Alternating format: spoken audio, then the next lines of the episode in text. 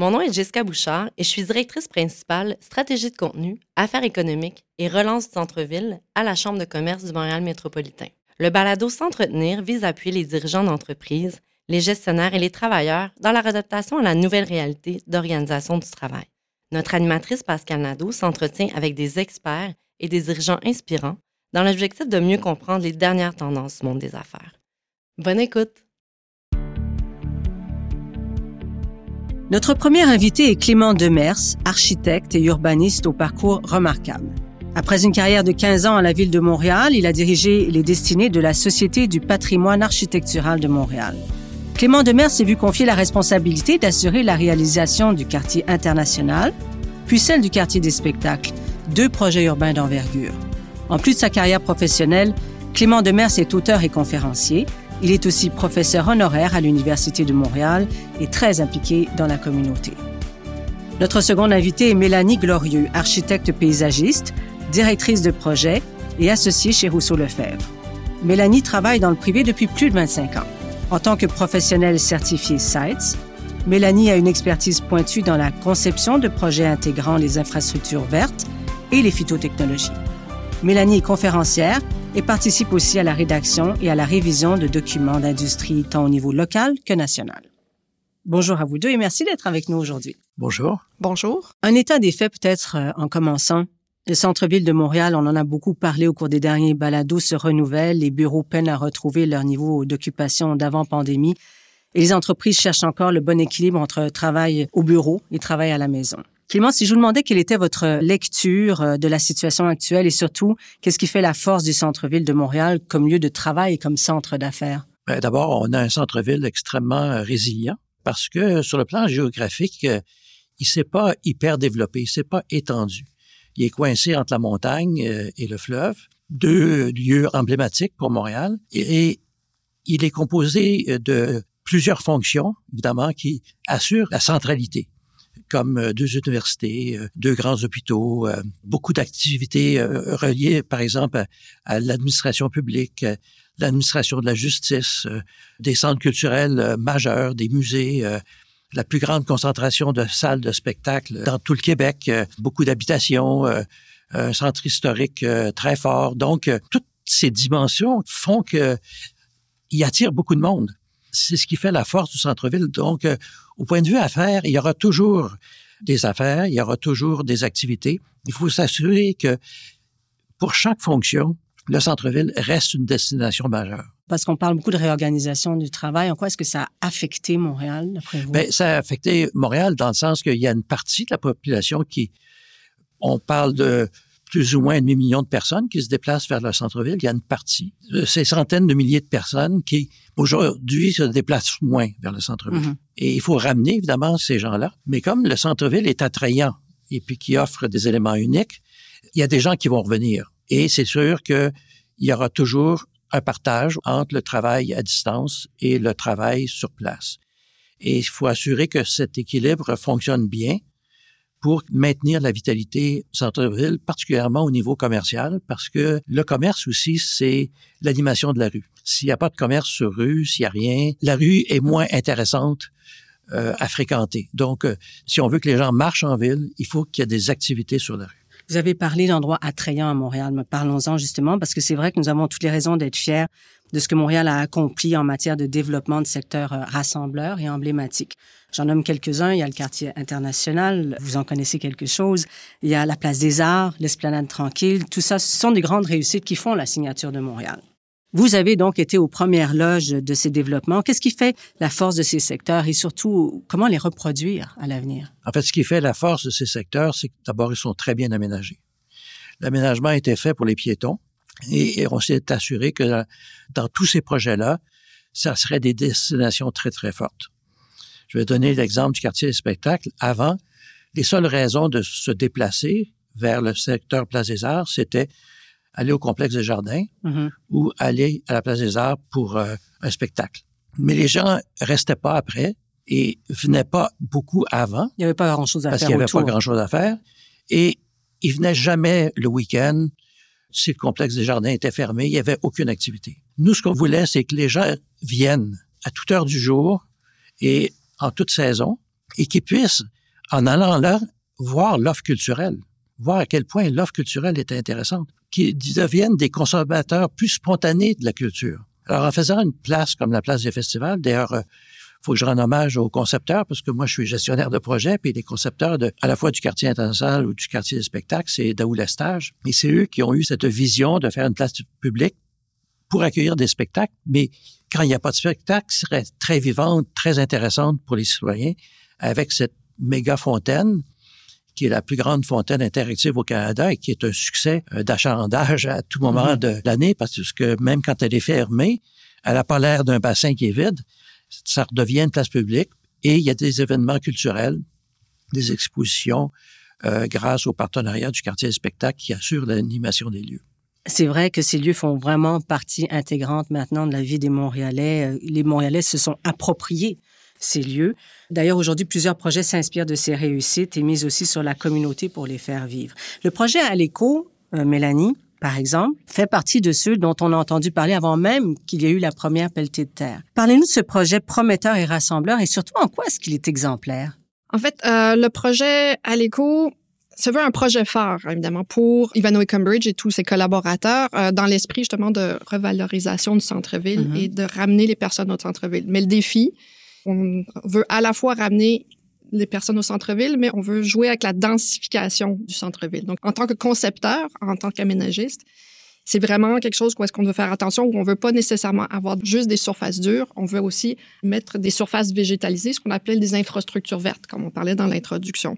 Donc, c'est un espace qui se veut à la fois collectif et durable, à l'échelle un peu plus petite, s'inscrivant à l'intérieur d'un grand quartier. Donc, on parle d'un espace qui va être à la fois euh, avec des résidences, des commerçants et aussi au niveau des commerces et des bureaux.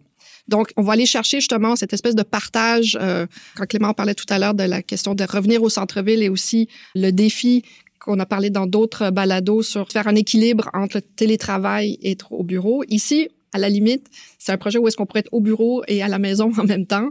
Euh, et ce qui fait que vraiment une particularité parce que ça s'inscrit dans une, une, trame très, très dynamique qui est dans le quartier. Bon, un petit rappel, c'est dans le quartier à la limite de Griffintown, près de l'autoroute euh, Bonaventure, le Vieux-Montréal, et le quartier international, donc les cités multimédia. Donc, un quartier quand même qui était en expansion, mais qui avait encore un besoin de ramener les personnes au centre-ville, mais d'une façon différente. Pourquoi? On l'a bien vu dans les trois dernières années de la pandémie, d'être dans un building où est-ce qu'on ne voit pas grand-chose, et où est-ce qu'on peut-être on est pris chez nous peut-être un peu plus souvent qu'autrement. On a besoin d'avoir une connexion avec l'extérieur, avec des espaces verts, avec la nature. Et d'ailleurs, il est prouvé que cette connexion-là fait en sorte, en tout cas selon les études, qu'on est plus productif, qu'on est plus heureux au travail, euh, qu'on est qu'on a moins d'absentéisme. En fait, je ne sais pas si vous partagez cette vision. Absolument, absolument. Donc euh, la notion de biophilie, donc l'intégration d'espaces verts parce qu'il y a un besoin de connexion physique et visuelle avec la, ce qu'on appelle la nature, donc des plantations de toute envergure, est absolument nécessaire et a démontré l'importance pour les industries. Et c'est une des choses qu'on travaille beaucoup euh, à l'intérieur de notre équipe chez Rousseau-Lefebvre, c'est de justement travailler avec les industries, les commerces, euh, pour essayer de ramener ces éléments-là dans le quotidien, à l'intérieur et à l'extérieur des bâtiments. Il faut pas négliger, les deux sont tout à fait mm-hmm. très importants et pour donner ce sentiment d'appartenance, parce que c'est ça qui fait la différence, un sentiment d'appartenance au site. Donc, à l'écho, dans son projet, cherche vraiment à donner un sentiment d'appartenance de tous les utilisateurs et le partage avec le quartier environnant. Donc, on parlait de verdissement tout à l'heure. Le projet se démarque, entre autres, par le fait qu'il est plus de 50% je dirais même 57% de la surface du site est végétalisé. Pour un espace au centre-ville, euh, Clément, vous serez d'accord, euh, c'est c'est beaucoup, c'est anormal. même si je peux me anormal, vous trouvez ça anormal? Ben, C'est ambitieux, mais c'est pas normal. Ambitieux, c'est vrai. Vous pourrez me corriger. Il faut avoir de l'ambition. C'est ambitieux, mais oui, merci beaucoup. C'est ambitieux et justement, c'est parce que c'est nécessaire, parce que ça doit être un complément, parce qu'on doit être chez nous, oui, mais notre chez nous au centre-ville doit considérer qu'on partage, parce qu'il y a des personnes qui visitent, il y a des personnes qui vont se promener. Et donc, ici, au niveau de justement donc l'aspect biophilique, donc c'est comme on dit, c'est plus de 2400 mètres carrés, donc c'est immense comme surface, vraiment. C'est de nombreux terrains de soccer quand même qui pourraient être euh, végétalisés. Et qu'est-ce que ça amène en plus? Donc, on parle d'amener de la végétation. C'est euh, la santé mentale, la santé physique, ça diminue le stress, mais aussi ça a un, avantage pour les infrastructures, on se retrouve quand même en milieu urbain dense.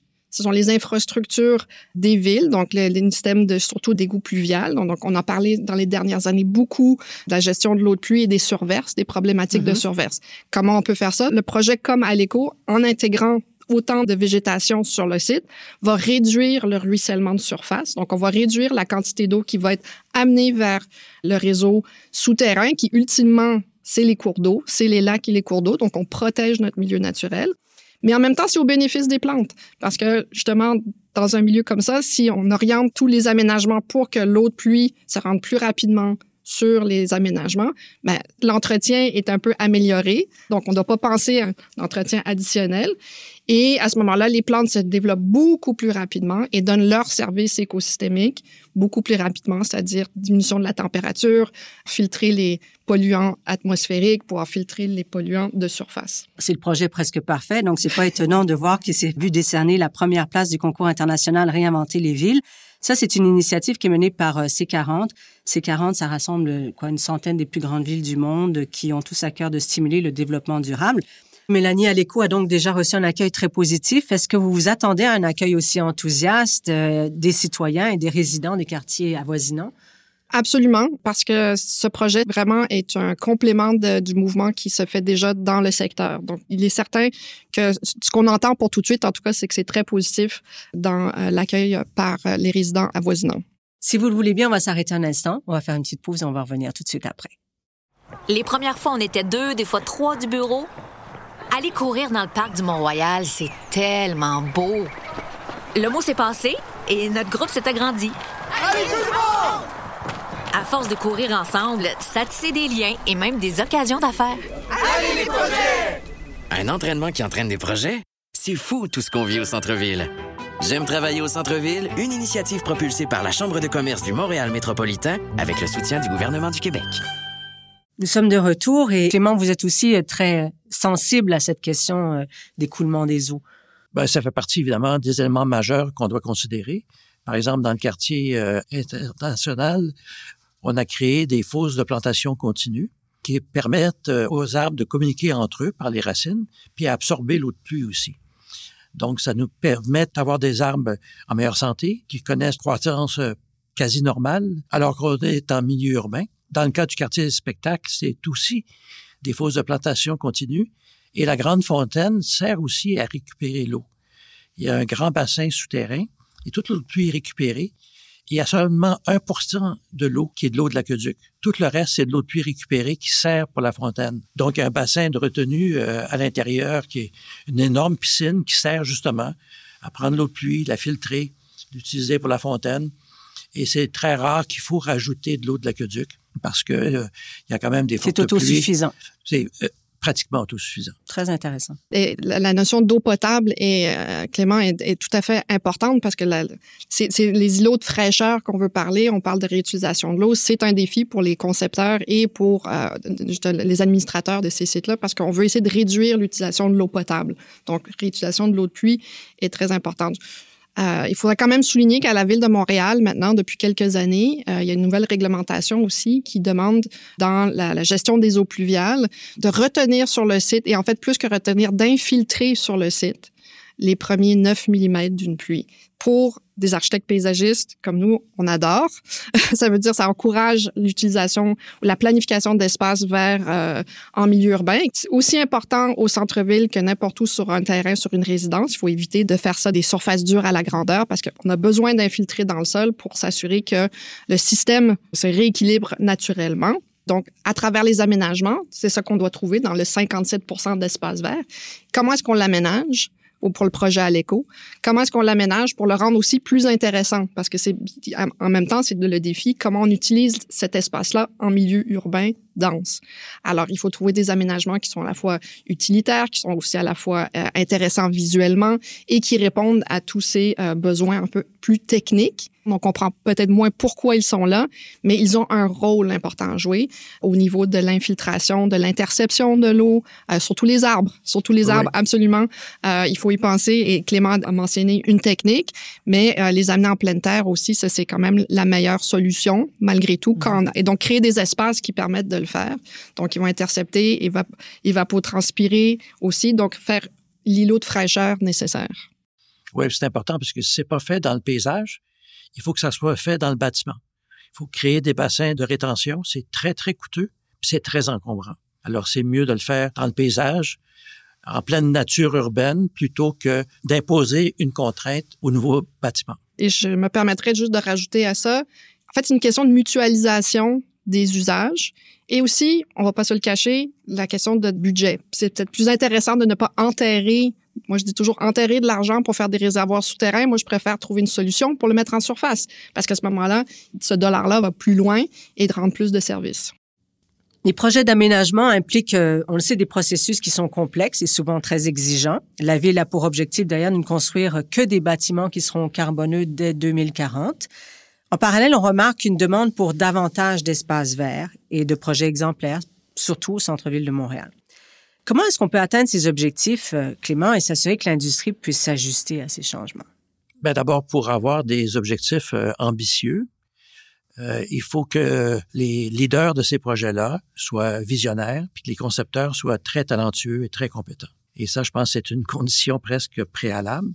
Ensuite, il faut s'assurer de l'adhésion des parties prenantes. Je ne parle pas ici de d'acceptation sociale, qui est le minimum. Hein. Mm-hmm. L'adhésion, c'est beaucoup plus fort que l'acceptation sociale. Puis il y a mieux que l'adhésion, il y a l'appropriation. Alors, dans les grands projets sur lesquels j'ai travaillé, je me suis assuré, évidemment, que c'était les meilleurs professionnels et qu'on avait un processus de communication avec les parties prenantes pour comprendre leurs besoins, leurs objectifs, leurs attentes, leurs préoccupations, de manière à ce que les gens se sentent concernés par le projet, puis que ça devienne leur projet aussi. Vous avez parlé d'adhésion. Est-ce que vous avez souvent rencontré des problèmes à ce niveau-là? Euh, quand le projet est visionnaire, ambitieux, inspirant, euh, réaliste pour être réalisable aussi, uh-huh. c'est plus facile d'avoir de l'adhésion. On adhère à quelque chose d'intéressant et de stimulant. On n'adhère pas à quelque chose qui est ordinaire. Mm. Par exemple, dans le quartier international, on pouvait avoir de l'argent pour les infrastructures, mais changer des infrastructures, c'est quelque chose qui est enterré. Il y a personne qui gagne vraiment quand on refait des égouts et des aqueducs. Mais si on profite de ça pour repenser le domaine public complètement, le réaménager, le penser pour les piétons, ça prend de l'argent supplémentaire. Et dans le cas du quartier international, on était allé chercher 16 millions de dollars pour justement créer de la valeur sur le domaine public. Et ce 16 millions vient du privé, des riverains et de donateurs. Donc, on a pu se permettre d'avoir du granit, d'avoir des fosses de plantation continue, d'avoir des fontaines, d'avoir l'ajout de riopelles, d'avoir des places publiques magnifiques, d'avoir des lampadaires qui ont été conçus par Michel Dallaire. Ce qui en fait la merveille d'aujourd'hui. En fait, c'est ce 16 millions de dollars-là qui crée toute la valeur et qui fait que le projet a été un succès puis a été acclamé. Le projet a reçu 32 distinctions nationales et internationales dans 14 domaines différents.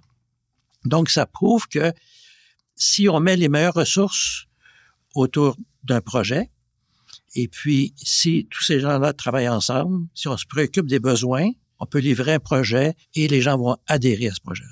Et ils ont adhéré. Mélanie, vous en savez quelque chose? Un projet ambitieux comme le vôtre, celui d'Aleco, euh, ça exige la participation de nombreux euh, collaborateurs, nombreux experts. Si je vous demandais quels seraient vos conseils pour euh, bien s'entourer et assurer la réalisation d'un projet comme le vôtre? Qu'est-ce qui est nécessaire? Ben, en effet, Clément a parlé de bons collaborateurs. Et ici, je vais me permettre quand même de mentionner que dans le projet Aleco, c'est Ivanhoe Cambridge, Cogir et Pomerlo, donc qui est ensuite le, constructeur, euh, qui sont quand même dans les investisseurs. On est, ensuite, au niveau, de l'architecture, on a ACDF et l'œuf architecte. Euh, on a des ingénieurs mécaniques, structurales et civils. Donc, on a Pajot Morel, on a L2C, on a Génie Pur et en plus, évidemment, design d'intérieur aussi pour la CDF. Plus nous, et Rousseau-Lefebvre, bien sûr.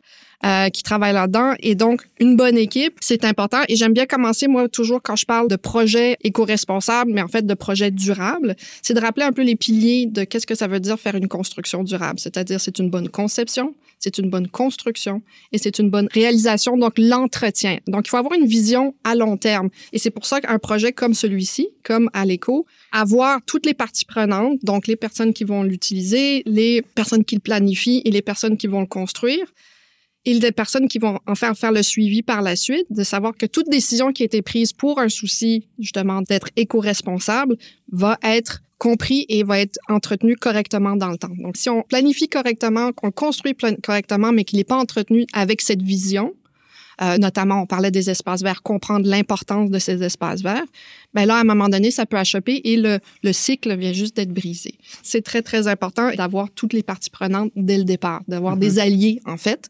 Donc, c'est une approche qui est à la fois intégrateur, donc il y a une vision qui est vraiment à long terme et qui assure la pérennité du projet ce qui est vraiment nécessaire, donc aussi, c'est d'avoir un discours ouvert, constant, pour savoir c'est des projets qui sont de longue haleine, évolutifs. Hein. Clément, vous savez ce que c'est. C'est pas des projets qui se font en deux ans. Malgré tout, vous devez faire face à certaines embûches. Alors, quels sont vos plus grands défis et comment vous les surmontez?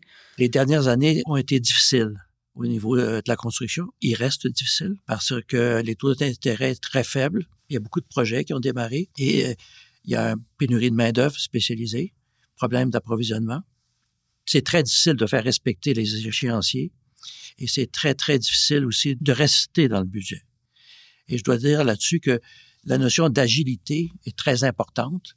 Elle est possible dans le domaine privé. Le privé est plus agile, mais dès que c'est des projets publics, ça devient plus compliqué parce que c'est plus lourd. Mm-hmm. Revoir, repenser certaines choses, ça devient un peu plus difficile. Puis quant à la notion de durabilité et de qualité, les deux sont associés. En fait, un projet de qualité va être durable. Et je donne l'exemple de la place Ville-Marie souvent. La place Ville-Marie était conçue à la fin des années 50. Le design est extrêmement épuré. On regarde le lobby de la place Ville-Marie. Ce lobby-là a jamais été refait, repensé, reconçu. Il est tellement beau, il est tellement épuré, alors que tous les immeubles... Il, passe les épreuves du temps. Il passe l'épreuve du temps. Mm-hmm. En fait, un projet bien conçu est intemporel. Et un projet bien conçu et flexible, il peut s'adapter aussi. Alors, la conception, c'est le côté intemporel et c'est le côté aussi flexible ou adaptable. L'autre élément, Mélanie l'a dit, c'est bien construit, avec des matériaux de qualité. Place Ville-Marie, c'est, c'est du travertin, c'est le marbre des pauvres, hein, mais c'est très, très bien construit. Dernier élément, c'est l'entretien. Il faut entretenir ce qu'on fait bien. Et puis d'ailleurs, euh, Ivanhoe Cambridge s'en occupe bien. Donc c'est un immeuble phare qui est très, très bien situé, qui est magnifique et qui reste un, immeuble emblématique. Alors, il faut assurer l'entretien de ce qu'on fait. Et souvent, dans les projets d'aménagement urbain, c'est l'entretien qui est déficient par la suite. Et je donne souvent l'exemple du parc du CCA. C'est un parc public. Il appartient à la ville. Il est entretenu par le Centre canadien d'architecture il est mieux qu'au moment où il a été construit. Il est entretenu de façon régulière. Tous les pavés sont en parfait état, mais il est mieux parce que la végétation s'est développée. Il est mieux que le premier jour. Alors, c'est mieux de bien faire les choses, puis bien les entretenir. C'est ça le développement durable aussi. J'ai envie que nous nous projetions un peu dans le Montréal de demain. Si on réfléchit beaucoup à ce que sera Montréal dans 5 ans, dans 10 ans, dans 15 ans, mais si je vous demandais à tous les deux, quelle est votre vision d'un centre-ville plus vert, Clément? Bien, d'abord, ça va être un centre-ville euh, non seulement euh, plus vert, mais plus habité aussi, parce qu'on sait que la fonction bureau euh, va être repensée complètement. Le taux de vacances est déjà assez élevé, donc on peut profiter de cette pause sans doute très, très longue dans la construction de nouveaux immeubles à bureaux pour transformer certains bâtiments. En, euh, particulièrement les bâtiments euh, de classe B là, qui sont moins intéressants, qui sont moins occupables par le bureau, de les transformer en espace résidentiel. Quand je parle d'espace résidentiel, c'est essentiel d'avoir une mixité sociale. On ne peut pas avoir un centre-ville seulement de condos de luxe.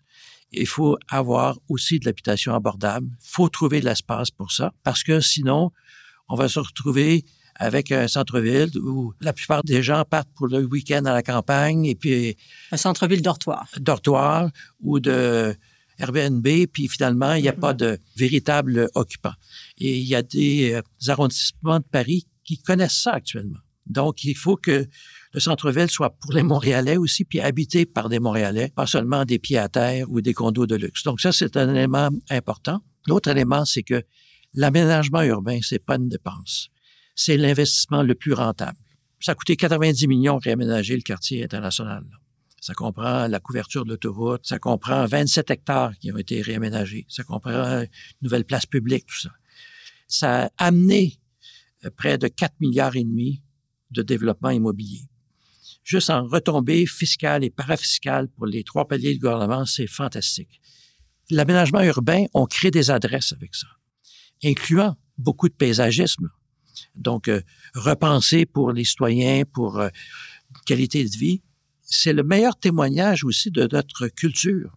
On sait créer des espaces intéressants pour les citoyens. D'ailleurs, quand on voyage puis qu'on visite d'autres villes, on va pas visiter des villes dortoirs ou des centres d'achat. On va visiter des villes qui sont animées, qui sont vivantes, qui sont authentiques. Montréal a tout ce potentiel-là d'avoir le centre-ville le plus intéressant de la planète, grâce aux acquis et le potentiel de développement qu'il offre. Alors, euh, avoir la capacité de refaire des grands projets, comme le quartier des spectacles, le secteur Place des Arts, 30 hectares, quartier international, 27 hectares. Il y a un tas de secteurs qui méritent d'être repensés. Il faut avoir le courage politique de le faire. Mais je dois dire que quand je parlais de leadership tout à l'heure, c'est dans le cas du quartier international, c'était le leadership de Jean-Claude Scrère, qui était le président de la Caisse. Sans lui, ce projet-là n'aurait pas vu le jour parce qu'il nous a appuyés du premier jour jusqu'à la fin. Dans le cas du quartier spectacle, Benoît Labonté, qui était l'ancien euh, mm-hmm. président de la Chambre de commerce, qui est devenu euh, maire de l'arrondissement, puis euh, Gérald Tremblay. Donc, ça prend du leadership politique pour faire ces grands projets-là. Ça prend des équipes dédiées. Il faut pas transformer la ville, il faut l'améliorer avec des projets structurants et qui vont créer beaucoup de retombées. Donc, ne pas avoir peur d'investir et avoir une vision aussi. Mélanie? Montréal, euh, ville verte, Montréal, ville de demain, c'est une ville d'aujourd'hui aussi. Donc, il euh, faut sentir qu'il y a déjà des grands changements qui se font en ce moment. Et l'attrait au centre-ville est nécessaire, de ramener les personnes au centre-ville, on, l'a dit. Et ce que j'ai bien aimé de Clément, c'est l'importance de requalifier les espaces, de pas toujours chercher des espaces vides, mais de reprendre un espace et dire comment est-ce qu'on peut peut-être le repenser hein, et de comment est-ce qu'on peut l'adapter tant pour l'habitation, que le milieu de travail et qu'en fait, cette espèce de maintenant cohabitation que nous avons entre notre milieu de travail et notre milieu de résidence. Donc, c'est juste des meilleurs milieux de vie qu'on veut aller essayer de créer de renverser un peu les problématiques qu'on a eues en urbanisation depuis les 50 dernières années. C'est d'essayer de diminuer les surfaces imperméables, d'augmenter les infrastructures vertes et végétalisées n'est-ce pas? Donc, euh, on, quand on parle d'arbres, quand on parle de bassins de biorétention, quand on parle de juste de plantation en général, d'augmenter les services écosystémiques, surtout faire des mutualisations des espaces, encore une fois, de dire comment est-ce que ça peut être partagé dans le quartier, tant pour les résidents que les commerçants. Donc, une diversité de personnes qui peuvent s'approprier cet espace-là. Donc, en effet, le projet à l'éco, entre autres, il a au-dessus de 320 espaces de logement qui sont prévus.